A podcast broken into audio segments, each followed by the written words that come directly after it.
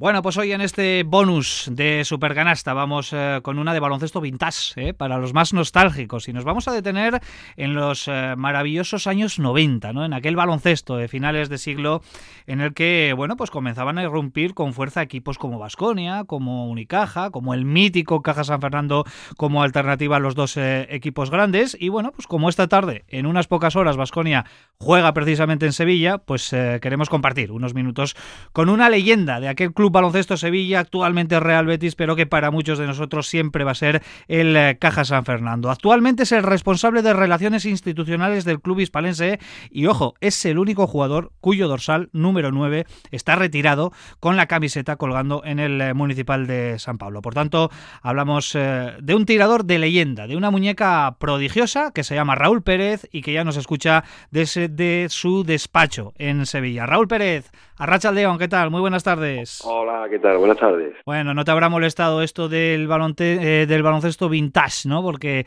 es cierto, han pasado unos años desde tu retirada, pero, pero tantos no, ¿eh? Porque fue en 2007, ¿no? Cuando lo dejaste. Sí, sí. Eh, mi caso un caso yo creo que especial, ¿no? Porque empecé muy tarde a jugar baloncesto, debuté muy rápido en la CB y me he retirado muy muy tarde. La verdad es que ha sido una una vida profesional ligada a la ACB 17 años ininterrumpidamente y mi último año fue el Leporo, en los barrios, y iba a seguir un año más, ¿eh? pero ya mi hijo entró en el colegio y lo dejé. Yo me tenía que ir a Sevilla y ya lo dejé. Bueno, con el, con el Club Baloncesto Sevilla de toda la vida, que es el club de tus amores, eh, fueron 12 años, ¿no? Vistiendo esa camiseta con dos etapas diferentes, el, Fórum Filatélico ahí en, en, medio, también una etapa importante, y, bueno, desde 2008 responsable de relaciones institucionales. Lo has comentado, ¿no, Raúl? Es toda una vida dedicada al deporte del baloncesto. Sí, he tenido suerte, he tenido suerte porque en mis comienzos aquí en un club local, aquí en el Club Natación Sevilla, equipo baloncesto, que que era una cancha muy, muy, muy especial y muy, muy rara, ¿no? Porque en el sótano había, éramos campeones de España y de Europa en cuanto al alterofilia, el Club de Natación Sevilla, piscina, campeones de natación, y en la azotea, en la planta cuarta o quinta, una cancha de baloncesto. Yo cuando entré allí con 17 años, pues era mi hobby, ¿no? Una alternativa a los estudios. Y tuve la suerte de que paralelamente nació el Caja San Fernando. Y mi mente no estaba a llegar a ser profesional. Lo que pasa ya que con 20 años, a los, a los 3 años de estar en la nación, pues algo innato en mí descubrió el entrenador de Corea del Río. Eh, este club, el Club Baloncesto Corea del Río, se hizo filial del Caja San Fernando. Y el Caja me vio pum, y me cedió a, allí a Corea. Y con 20 años, en ese año, descubro algo interior que, que tengo que tengo habilidad ¿no? en, el, tiro exterior. Y al año siguiente, con 21 años, pues debuto, ¿no? Debuto en el caso, ¿no? Sin pasar por la cantera, sin pasar por ningún equipo de, de, la cantera y, y nada, y ahí pulí mi tiro, eh, la verdad es que fue, fue todo muy, muy, muy rápido, ¿no? En cuatro años. Oye, eh, Raúl, no sé por qué mm, recordamos con tanto cariño aquel básquet de los años 90, quizás por esto que comentaba ¿no? en la introducción, que aparecían equipos que eh, ya podían seriamente acercarse a, los títulos. De hecho, vosotros y aquel Caja San Fernando en el 96 rozasteis la liga, os metisteis en, la final, eh, perdisteis contra el Barça claramente en la final, pero os cargasteis al Real Madrid en cuartos. Sí, el hecho de, nacer, ¿no? Con, pues eso, debuté el año temporada 89-90 cada año íbamos consiguiendo algo. Era la novedad aquí en Sevilla, ¿no? Un club de alto nivel, nos plantamos en la Liga CB y íbamos consiguiendo algo, ¿no? Esos primeros playoffs, esos primeros viajes a Europa, la Copa Cora. Y con Asa Petrovic, pues nos plantamos séptimo, creo recordar, en la fase regular y nos enfrentamos al Madrid, al mejor de tres partidos. Y toda una segunda parte, en el descanso, recuerdo que Asa Petrovic nos dijo, vamos a, vamos a empezar a, a poner nervioso al Real Madrid, nos vamos a poner en zona. Mm. Y, estuvimos casi 20 minutos en zona. Y, ahí tuvimos la suerte, pues, que el Madrid no metía y, y ganamos. Llegamos aquí a Sevilla el segundo partido, le volvimos a ganar de dos, dos puntos, creo, recordado, de tres. Y, y fue la novedad a nivel ese, esa primera esa primera vez no ese primer shock de, de, decir bueno que nos hemos plantado en cuarto de final que, que hemos plantado en semifinales que hemos eliminado a Manresa en el quinto partido allí en Manresa y claro imagínate en el pabellón cabe unas 7.200, yo creo que metimos 10.000. Metimos 10.000. Empezamos a meter sillas y gradas supletorias por todos los sitios y imagínate la novedad, ¿no? En la ciudad eh, se palpaba, ¿no? Que y el primer partido de la final en Barcelona no, a ver, nos jugamos bien, creo que perdimos de 12 a 14, pero ya el segundo y tercer partido sí estuvimos a punto de darle un, susto, ¿no? Pero, sí. Pero bueno, sí, nos plantamos ahí muy rápido. Todos recordamos aquel gran Caja San Fernando que, que, estuvo ahí a puntito de llevarse eh, la liga, pero contra Vasconia también, aquel Vasconia eh, emergente, ¿no? Eh, se vivieron duelos memorables, ¿no? En aquella época te enfrentaste jugadores como Lasso, como Rivas, como Kenny Green, Bannister, Nicola, en fin, eran, eran bonitos duelos aquellos también, ¿no? Contra Vasconia. Sí, sí, sí, tremendo, ¿no?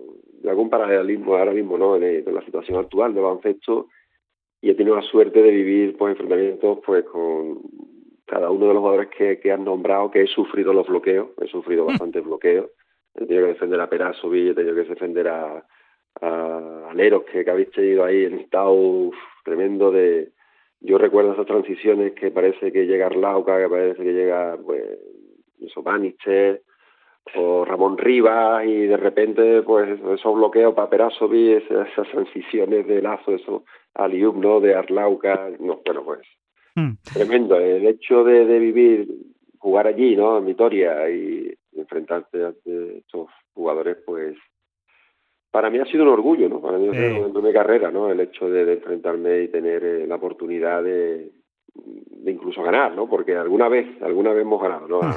Además tú, Raúl, yo sé que, que eres un tío mucho de, anécdotas, que te has quedado con los pequeños detalles, ¿no? De, de, lo que te ha ido sucediendo, ¿no? A lo largo de, esos 17 años de, profesional.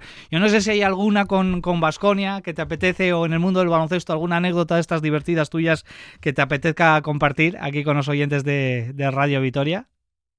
Pues nada, lo que he comentado, ¿no? Que con Peras pues siempre he tenido la suerte y la desgracia de defenderlo, ¿no? Y, no paraba de hablar, no paraba de, de, de y con, no sé, decirme, no me coges, así, directamente. Porque Peras con su carácter, ¿no? De jugador y de entrenador, ¿no? Un tipo peculiar, ganador. Lo he tenido de entrenador aquí en Sevilla también, la primera vez que, que entrenó, y, y él siempre iba por detrás mirándole el número, ¿no? porque a la mínima había que estar muy atento, y pero sobre todo eso, ¿no? decir, no me coges.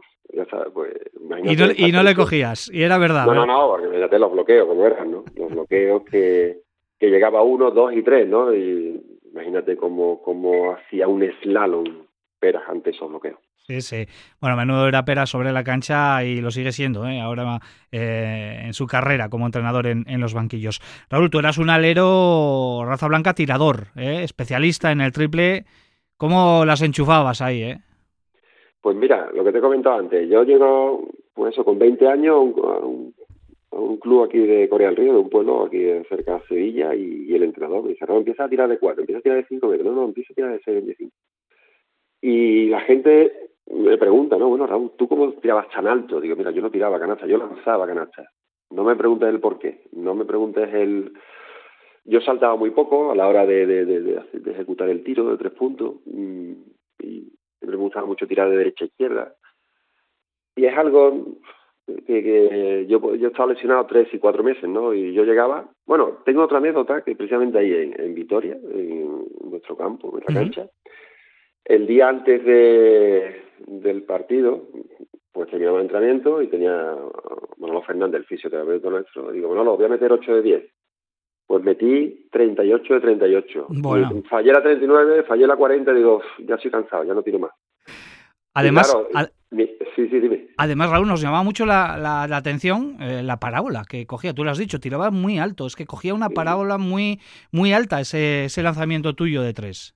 Pues si recuerdas mis comienzos con los dos pibos extranjeros americanos, Darrell Lockhart y Dan Heimer, eh, Darrell jugó en Bilbao, y pues ellos fue graciosísimo, ¿no? Ya cuando tenemos confianza, me van viendo, me van conociendo, y Raúl, cuando tú haces el tiro, eh, antes de ir al rebote, tanto bingo, quedamos para ir a casa de uno u otro, organizamos la cena y cuando ya tenemos todo organizado, vamos a por tu rebote.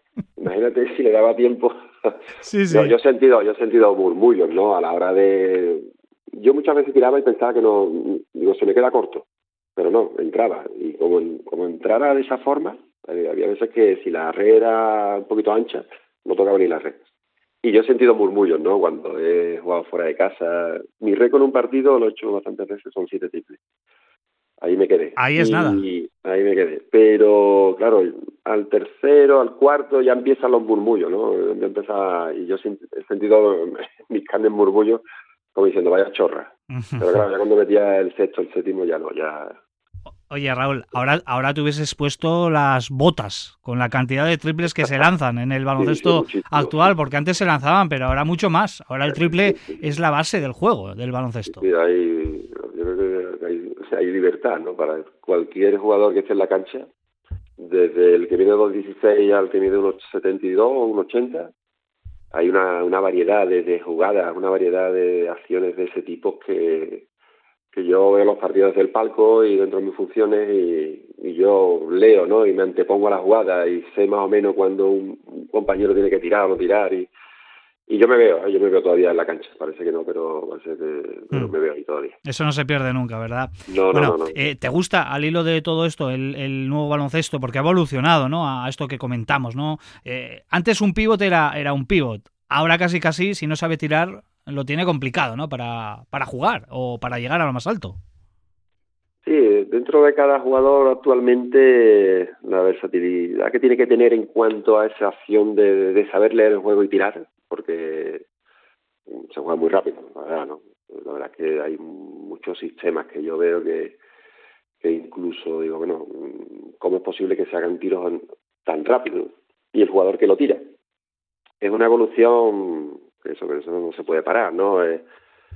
Cada jugador de cada plantilla tiene que estar súper preparado y, y hacer, pues eso, ¿no? Hacer una amenaza en cuanto a, al tiro, en cualquier ámbito, ¿eh? de dos, de tres, de la esquina, de a, tablero, todo, todo jugador, y lo que estamos comentando, ¿no? En la línea de tres, que, que te sorprende muchas veces, pues, bueno, que meten. Hay muchos mm. jugadores altísimos que meten mucho. Bueno, eh, ya para ir eh, finalizando esta entrevista, Raúl, eh, ¿cómo ves al, al Real Betis actual? Todavía nos cuesta un poco referirnos como Real Betis, ¿no? Al, al Club Baloncesto Sevilla, al Caja San Fernando. No sé si a vosotros ahí también os cuesta. Bueno, el, el hecho de, de que tengamos en el pecho pues el nombre, ¿no? Real Betis, pues supone que, que hubo una situación aquí en Sevilla eh, al final de la etapa de Cajasol que, que íbamos a desaparecer, íbamos a desaparecer y os cuento pues la, la realidad, ¿no? De cómo se fue el trasvase, ¿no? De, nombres y eh, tocamos varias empresas aquí en Sevilla importantes, pero no nadie apostaba por el básquet y íbamos a desaparecer, esa es la, la realidad. Y tuvimos la suerte que la cúpula pues, Real Betis, tanto Ángel Aro, López Catalán, pues le encanta el baloncesto y, y en ese momento estaban modernizando el club en todas las estructuras, ¿no? A nivel de fútbol, pues ya fútbol femenino, fútbol sala. Y, estaremos eternamente agradecidos, que de hecho yo, en una entrevista a los primeros periódicos que me, que me llamaron, ¿no? La misma pregunta, ¿no? Que me estás haciendo. Yo me expresé, me dijeron, bueno, ¿cuál es el titular de tu de esta entrevista, Raúl? Digo, mira, pues Ángel Aro ha, ha metido, el Ángel Aro y el Real Betis, ¿no? Ha metido el, el mejor triple en la historia del baloncesto aquí en Sevilla, ¿no? así fue mi titular, ¿no? Porque con ellos vimos, con el Betis Real Betis vimos la luz en ese sentido, ¿no? Y, y, así fue, ¿no? Y a ver, te tienes que adaptar por, por, las circunstancias que, que, que, os he explicado y es un orgullo, ¿no? Que, un club de la ciudad pues eh, haya tomado las riendas y que ciudad se iba a quedar sin, equipo de alto nivel, ¿no? De baloncesto de alto nivel.